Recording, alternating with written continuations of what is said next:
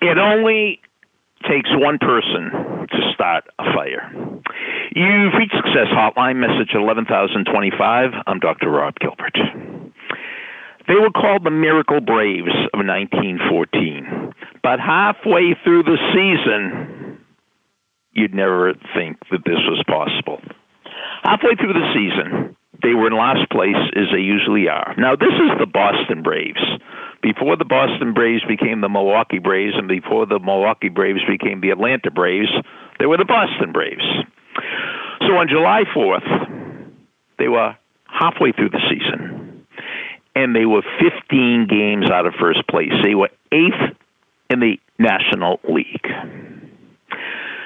The day after July 4th, they played an exhibition game against a Buffalo team that was a minor league team.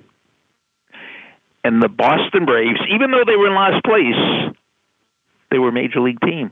They lost to the minor league team 10 to 2. Well, as I said, it only takes one person to start the fire.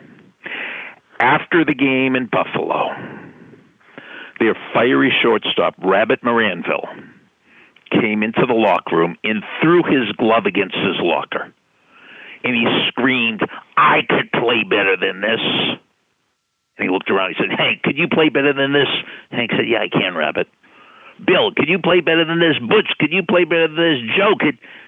Every person on the team said they could play better than they were playing. So then Rabbit said, Let's do it. And that started the ascent through the National League.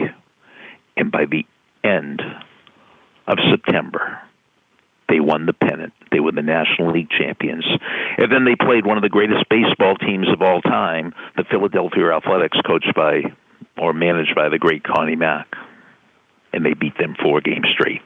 Nobody had ever won four straight games in the World Series.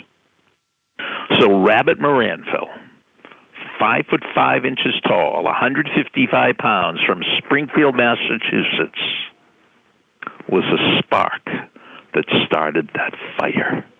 It only takes one. Today's message is specially dedicated to Randy Winn and the Warriors of Boss Leeds. Go, Randy. Message over. Thanks for listening to the Success Hotline with Dr. Rob Gilbert on the Ironclad Content Network. You can email Dr. Gilbert at sendmeastory at AOL.com.